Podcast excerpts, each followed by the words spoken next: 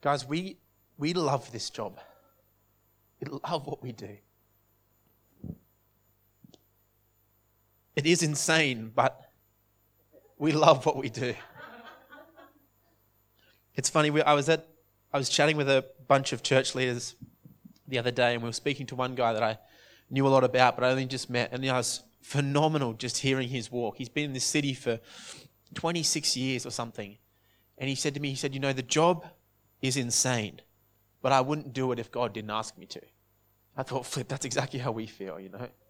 God's given us something. Every time I, I sit down to open the scriptures, I just think, God, what are we doing? And then he shows me who he is. He shows us who he's created us to be. He showed us the role that we have to do, what we have as a church to step out into and change this world, what we have to reveal. And I think, flip, I can't let this go. It sounds, when people say, you know, go and read your Bible, it'll help you get through this time. I, I implore you, when things are tough, say to God, open your Bible and say, God, what, what do you have me here for?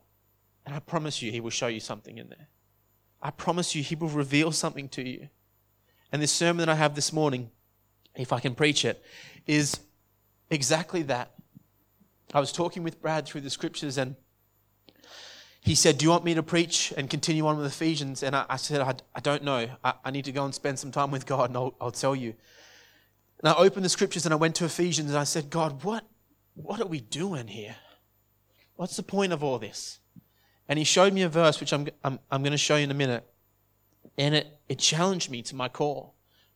Because I really thought, man, if we can't get this small thing right and know who we are, we're not going to do anything out there. We're not going to change anything out there. So if you've got a Bible, go to Ephesians 5 for me. Verse 1. Rad, thank you. Arn, thank you. Thank you, guys.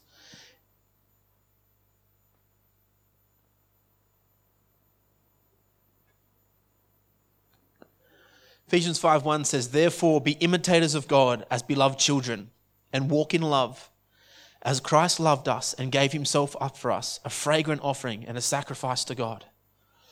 As I read that, I said, "God, what are we to do?" And Paul writes here in this letter, "Be imitators of God." Imitators of God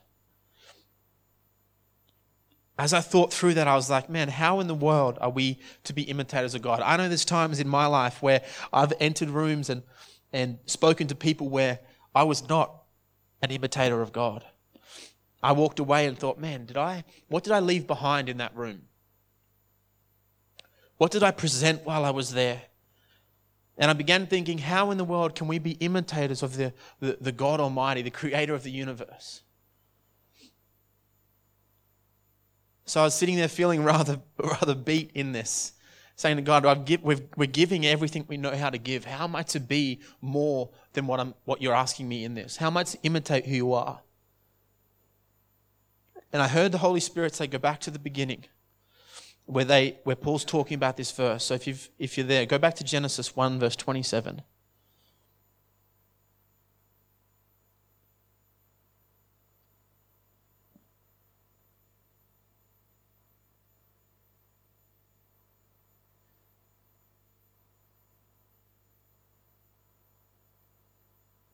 Genesis 1, verse 27 says, So God created man in his own image. In the image of God, he created him. Male and female, he created them. Now, how many of you know this book? The scriptures that we read weren't written in English. Okay, they were written in Near Eastern ancient thought. So it was written from an ancient Eastern perspective. We are now reading it from a contemporary modern perspective. This, the scriptures have been, although done well, translated many times to get the Bibles that we now read today. You have to look at something a little deeper than just the English that we read in it, because it actually draws a bigger picture for us when we read this. As I was reading this, I said, okay, we've been made in the image of God. This is where you sent me, God, back to the beginning, how we were created. So, as I started to do some more research and read a few different theologians, I came across a, a a job called a Hebrew grammarian. And their job is they spend their whole life taking ancient Near Eastern Hebrew grammar and understanding what it means in its context. And they, thankfully for me, did this verse and showed me something that's changed the way I saw this. So in the English, it says that we were created in God's image. But they argue that the preposition of the word in is to be changed to as, and the word image is actually a verb.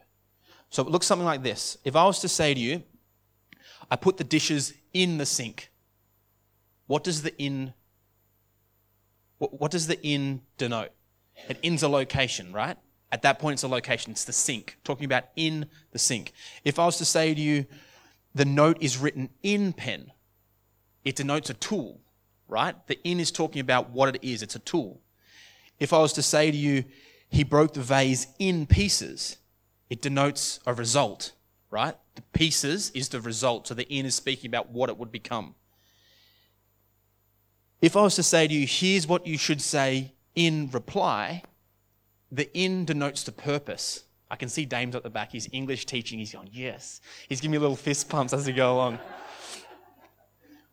The in, it's going to make sense in, a moment. Just stay with me. The in denotes a purpose, okay? In reply. It's the purpose. The in is saying the, the reply is the purpose. But if I was to say to you, if I was to say to you, I work in accounting, what does the in denote there? In accounting. It's talking about a function, right? A purpose. The accounting, you become an accountant. Jess is an accountant, but she works in accounting. So that doesn't make her, it makes her an accountant being in the position. So what these grammarians are arguing, and, and quite well thought, is that the in in this verse is actually denoting who you are. It's saying that you don't, it's, it's not a purpose, it's not a role or function, it's who you were created to be. So when it says that you were made in his image, the in is actually the function. It's who we are. As human beings, we're created as the image of God. N.T. Wright puts it like this quite spectacularly. He says that it's a, it's a bent mirror. So, do you remember as kids when you you you were sick? I don't know if you guys ever had this. Mum would put a mirror so she could see into your room and you could see out. So you could like wave. No, no one had that. No, you like wave out and mum could see you through the mirror. Or when you uh, when you're driving along and you see those big circle mirrors in the car and they show the the other road so you can look through the mirror and see right? So you can see what's coming through there, but it's, it's through the mirror. God uses us. We are created to mirror who He is, to mirror the image of God the Father. In Roman Catholic days, they would go into cities, they would sack the city, and one of the first things they would build in that city would be a, a monument, a picture of the Caesar that, that sacked the city. Why? Because it established the rule and the authority, and they could see it from the person established in the city. So when they'd walk into a city that had been sacked by, by Rome, they could say, It's Julius Caesar who's here. Or it's, it's I don't know any other Caesar names, Malamus, I think. We'll just stick with Julius. Caesar. It's that person who owns this city, right? They will create an image. An image is created to point to something else to depict back to something else. So when we see it, we understand who it is, we understand what it is. That's why marketing is such a big thing to keep the same logos the same. It's why when you can see just a tick, you know exactly what we're talking about. Or, or when you see an apple, you know exactly what we're talking about because it's an image to point back to a product or point back to a creator. Does that make sense? So we have to, we have to actually start seeing the fact that we are created the image in, but as the image of God. Michael Heiser puts it like this The concept can be conveyed if we think of image as a verb. Humans are created as God's images, they function in the capacity of God's representatives. The image of God is not a quality within human beings, it is what human beings are we are created, all human beings are created as images of God the Father, God the Creator. You can't try and be an imager. You can't reach out and try and grab something because you're already created an imager. I want to I want to put a side note in though. this doesn't this isn't an analogy. It's not an analogy to say that you are God. A lot of guys will take this thought and they will stretch it to say, well, okay, we're God. No, it's not an analogy. You are a picture, a reflection of God, carrying who He is to point back to who? Him. Because it reflects from you onto who He is. That's why I loved what Adam said while he was here. When I, when I bring a word from God, please don't see me. God comes through me onto you, and then He steps out of the way while you look back through at who God is. So, what we've done in the prophetic is we've actually lost the fact that we're supposed to not see the man who's given the word. We're supposed to see through onto God. That as the, as the mirror works, we look past the, the human onto the Father because he's an image carrying who the Father is.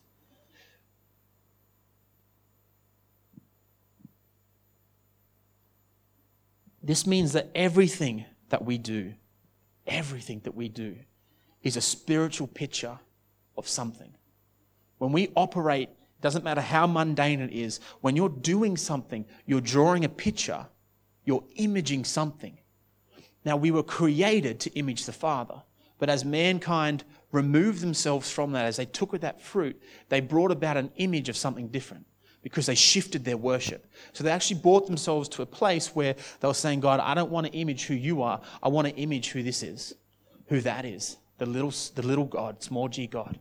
I want to image this other thing that I'm worshiping. So we actually now get into this place where we are created images of God, but we position ourselves to image something else. So we're actually saying to God, God, I don't want to image you in this. I want to image something else. That's why Paul says that we have to be transformed by the renewal of our mind, because we have to renew our mind so that we're remembering who it is that we're supposed to be imaging, what it is that it's supposed to look like. So we walk on this journey to find ourselves to a place where we're saying, God, I want to bring about who you are in this. I want to bring about what, what you are and what you're doing in this. As a mother or a father with your children, you're imaging God or you're imaging something else. As a businessman, you're imaging God or you're imaging something else. You see, as created images of God the Father, we actually get to step into whatever realm that we're in and say, God, you're here in this.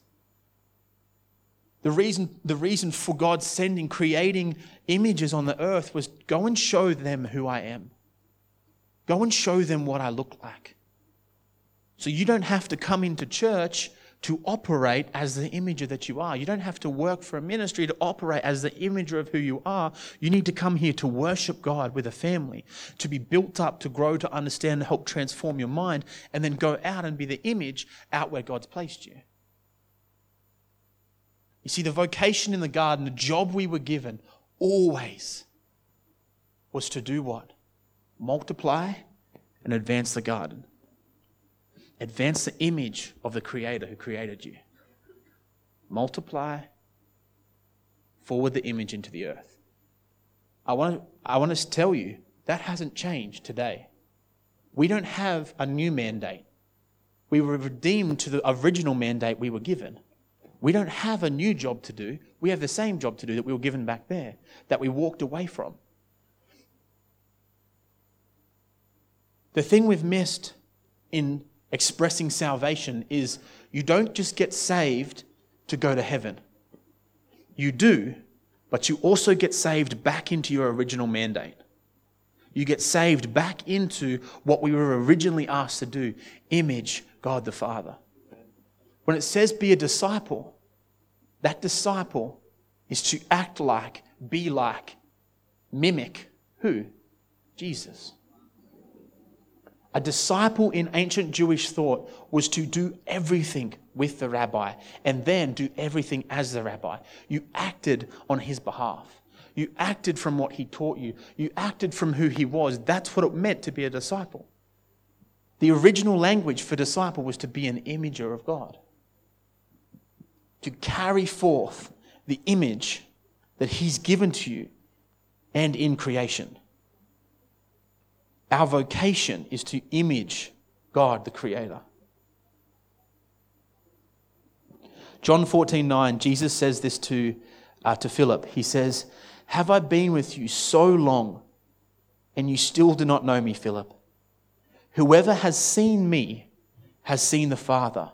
How can you say, Show us the Father?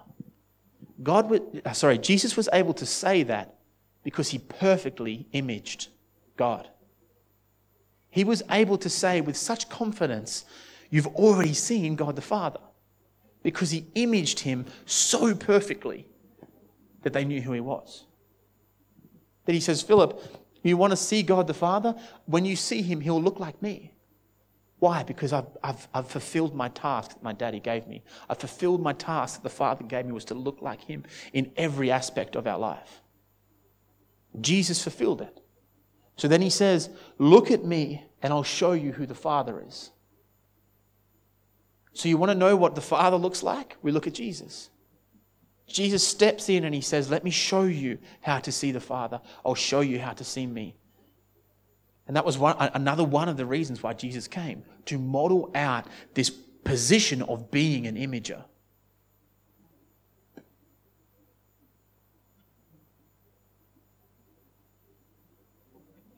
Romans 8:29 says, "For those whom he foreknew, he also predestined to be conformed to the image of his Son, in order that he might be the firstborn among many brothers. For those whom he foreknew, he also predestined to be conformed, to be conformed to the image of his Son, Jesus, in order that he might be the firstborn among many brothers.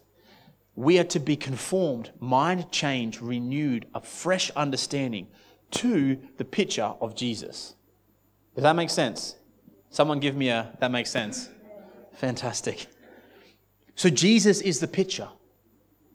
Now, originally it was given and it was God. It was God the Father. As he walked through the garden with Adam and Eve, they knew who he was. They communed with him. They dined with him. They were, they were with him in that place. And then we walked away from that. We stepped down into, into the earth that's broken. We become lost. And Jesus sends his son. He says, Go and show them who I made them to be again. Go and show them who they are to image. Go and set an example of me, my son. That's why he says, My son, in who I am well pleased. Why was he well pleased? Because he imaged him perfectly. He showed an example that when you see me, you'll see the Father. He showed a clear picture of who I'm supposed to become.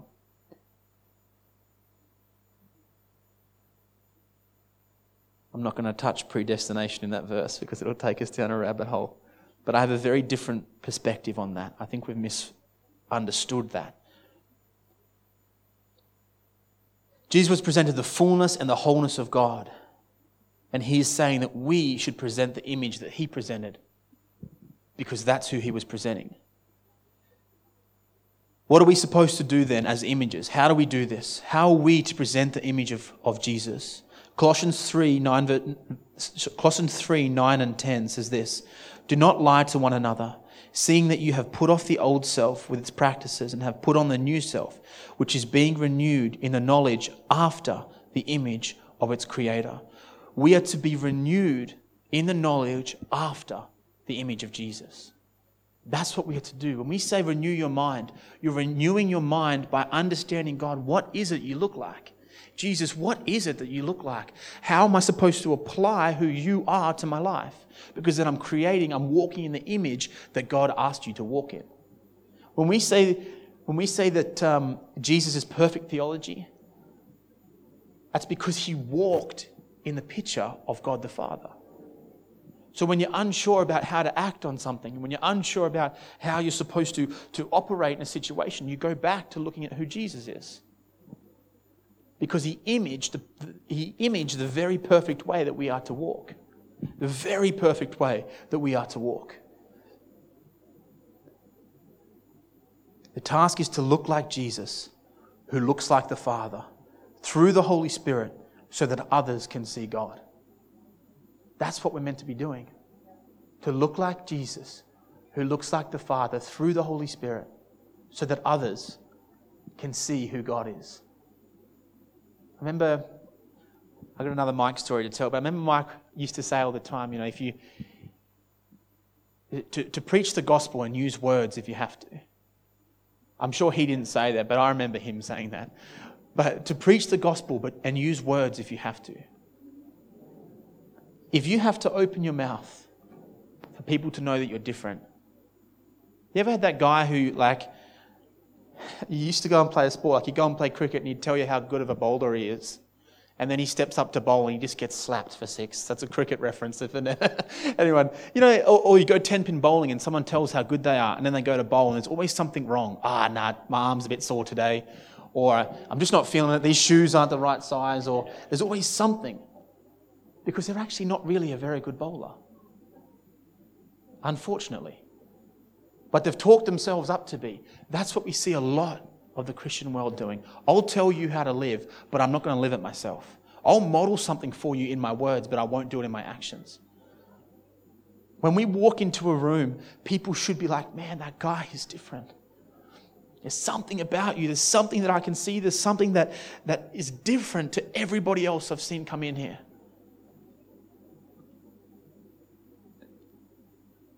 Someone else said that if you go to, if, if you're thinking, it was a, a leadership discussion, and he said, if you're thinking of bringing someone on as a leader, take them to dinner and see how they deal with the waitress.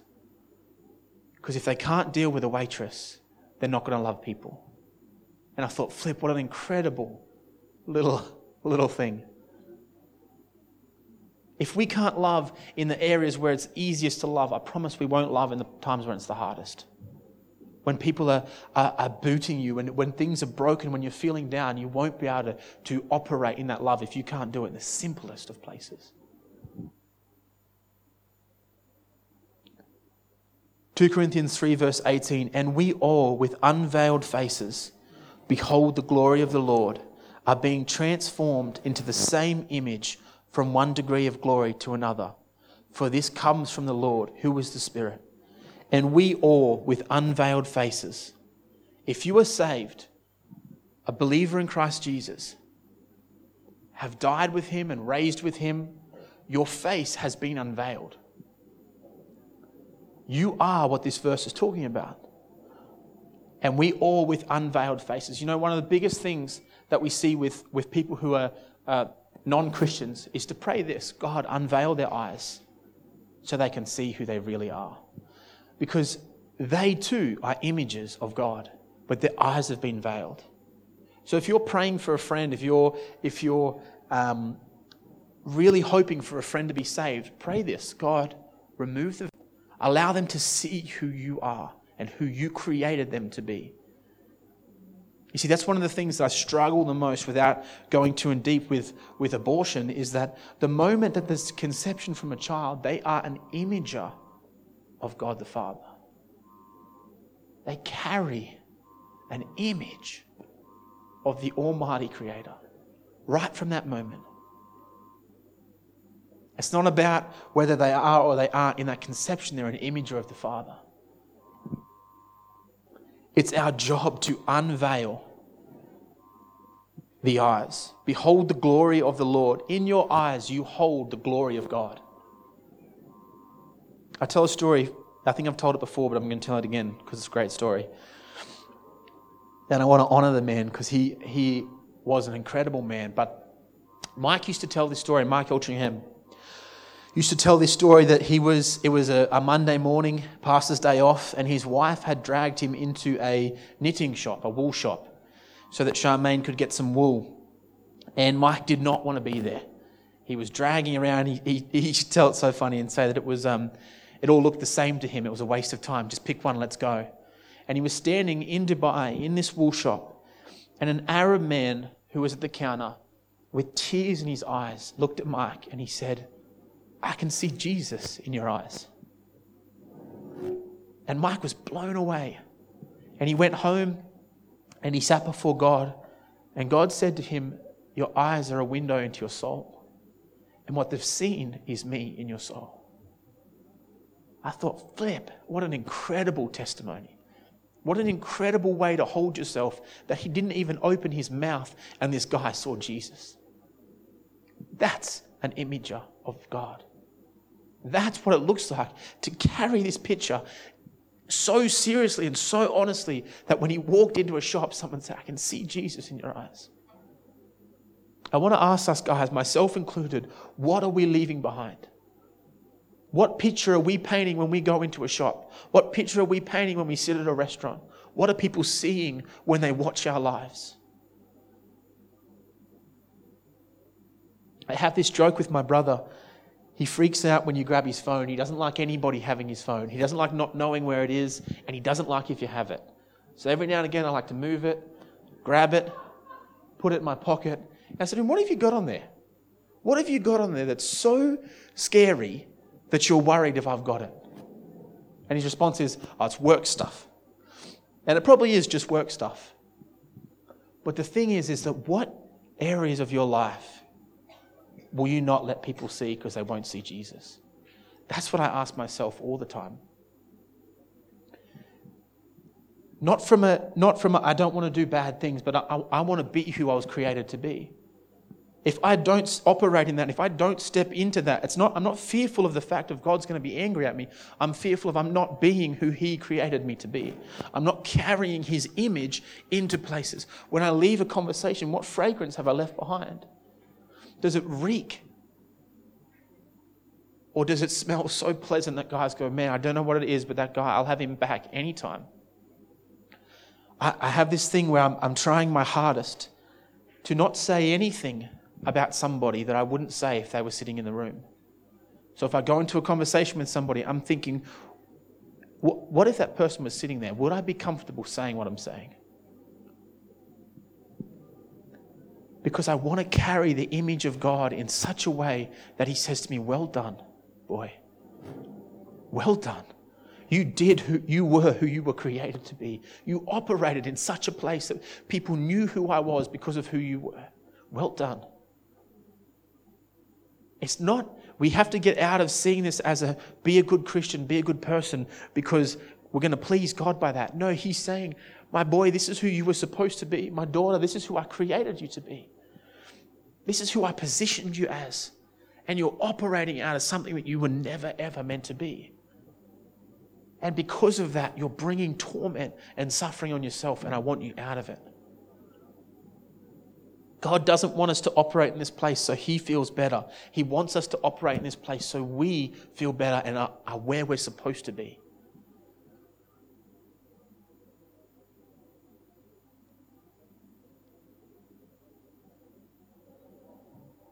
I have so many random notes that I've not even read through. So we're just going to skip. We're going to skip about a bit. Is this okay? Yeah, okay. John 13, 34, 35. A new commandment, commandment I give to you, that you love one another, just as I have loved you. You also are to love one another. By this, all people will know that you are my disciple, if you have love for one another. A new commandment I give to you, that you love one another. Just as I have loved you, you also are to love one another. By this, all people will know that you are my disciple if you have love for one another. All people will know that you carry my image when you operate in the agape love that I showed you. When you operate in that love that says, it doesn't matter how I feel today, it doesn't matter what you've done for me. When you love somebody in that place, God will say, That's my disciple people will say, I know that guy. I know who that is. I, I, I know what he's talking about because he looks like Jesus. And this is such a difficult thing to grasp. It's such a hard thing to understand because we're going, how do we do that, God? How do I how do I love somebody when I'm in a place where they're not showing me anything? That's how Jesus felt. You want me to love, you want me to drink this cup? I've been with these people. Yet he drank it because he loved us. And now he's saying, You know how I didn't want to do that thing? You know how I knelt in that garden? I said, God, take this cup from me. I did it because I love you. Now, see that person? See that person who's, who's kicking you while you're down? Love them. And we go, God, but I don't want to. Love them because I've asked you to, because I've shown you what it looks like. Then we carry the image of God the Father. Then we step into who we were always created to be in the garden. Then we move forward the Garden of Eden saying, You want something better? Let me show you what it looks like. This is what it looks like.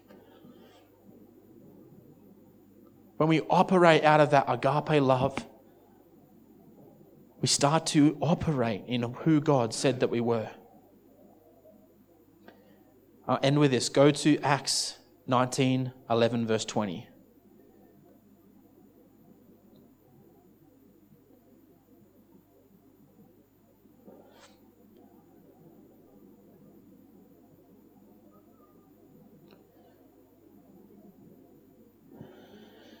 Seven sons of Sceva, and God was doing extraordinary miracles by the hands of Paul so that even handkerchiefs or aprons that he had touched his skin were carried away to the sick, and their diseases left them, and the evil spirits came out of them. Then some of the itinerant Jewish exorcists, some versions say that they were vagabond Jews. They were Jews who were no longer operating in the things of God. They were outside of the kingdom. They were operating in, in, in anything they could get their hands on, essentially. They weren't, they weren't Jewish leaders in the sense of they were following God. They were vagabond. They were outside of who he was, operating outside of his laws. They undertook to invoke the name of the Lord Jesus over those who had evil spirits, saying, I adjure you by the Jesus whom Paul proclaims. Seven sons of a Jewish high priest named Sceva were doing this, but the evil spirit answered them, Jesus I know and Paul I recognize. But who are you? And the man in whom was the evil spirit leaped on them, mastered all of them, and overpowered them, so that they fled out of the house naked and wounded. I adjure you by the name of Jesus, whom Paul proclaims. Jesus I know, and Paul I recognize, but who are you? They're the evil spirits saying, We know who Jesus is. And Paul we recognize. How in the world did they know who Paul was? Because they knew who Jesus was. And they knew the picture that Paul painted of Jesus. They recognized Paul by the way he carried himself and the picture that he painted of Jesus. So that even the evil spirits saw a man and they said, That looks way too much like Jesus for us. We're out of here. That looks way too much like the powerful Jesus that we know. Uh, we, we don't want to mess with this guy. Flip church, and we understand what this means, when we understand what this means, that we walk into a room where there's, a, where there's demonic oppression and they go, Flip, I recognize this guy. Mary I, uh, Mary, I know who you are because you look like Jesus. I recognize you. When we walk into to a room with brokenness and there's, there's this fear and, and, and panic in the room, and all of a sudden there's this picture of, I know who you are because you look like Jesus. That's the church. That's the body of Christ operating, that they know who He is by the way you hold yourself. That when you walk into a room, there's this immense amount of peace, and you think, God's here. You can't explain it. You, it doesn't make sense, but you just go, you know that you have that one friend who you, you just want to be around because he carries something. He looks like Jesus. Therefore, the enemy doesn't want to be with him. Church, that's the power that we walk in. That's who you were created to be. You were created as an imager, a reflection, a, stand, a, a picture of God the Creator, the Most High. When we understand this, when we pick this up, we will be able to op- operate in a way that we don't even have to open our mouths, and the enemy goes, I don't want to be here with that guy just like they did with Paul. And they left. The end of that verse says that, that it became known to all the residents of Ephesus, both Jews and Greeks, and fear fell upon them all. And the name of the Lord Jesus was extolled, meaning praised, overjoyed, worshipped in the fullness. They didn't look at Paul and clap and cheer for him. They looked at the Creator, God the Father. They looked at Jesus. They knew who he was and they worshipped him because he reflected a picture not of himself, but on through to God and said, This is who I worship. This is Him. This is God, the Creator. Church, that's who we are. That's who you are. I have to tell myself this every day because we get ourselves in this slump of, I'm not good enough, I'm not this enough, I'm not that enough. And God's saying, just show them who I am. Don't worry about what you are. Show them who I am, and you'll change that place. Show them a picture of me. Show them exactly what I've said to you, and I'll show you through my scriptures. Here it is. This is who I am. Love them with all that you are. Love them And I promise you, I will be in that place and I will show them who I am. This is how we change this nation, this city, and the nations. Not by picketing and yelling and screaming and jumping up and down, just simply by carrying an image like we were always meant to do. Carrying a picture of Jesus who says, I'll show you who the Father is. You've seen me through him, now I'll show you who, who God the Father is. So I want to ask us this what image are you leaving behind? In every area of our life. And sometimes, guys, sometimes it's not a, it's not a pre thought, it's an afterthought. Sometimes I walk away from something, a meeting or a conversation with my wife or a, a time with a friend, and I go, flip, I didn't, God, I didn't paint a good picture of you there. I'm sorry. And then I change. Because if I don't change, I haven't really repented for what I've done. If I go back into the next meeting or back into the next conversation, I act exactly the same. I haven't changed anything. So don't see this as a condemning thing where I've got to go and continually check myself. Just say, God, where am I painting a picture of you? Where am I bringing you into a place, into darkness? Where am I, I creating a statue of who you are and what you're doing in that place? That's why God has us here. He has us here so that we can image who He is. Why don't you stand and we'll pray?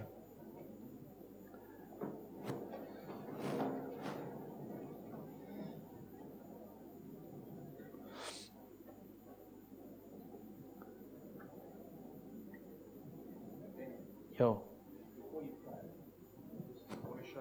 picture of his church. You can. Does it have to do with the lighthouse? I don't know. Okay. Doesn't really, no. Actually, no, it doesn't. It's, it's clear. There's, this is quite amazing. I actually ha- I, I was reminded of this while Ben was preaching.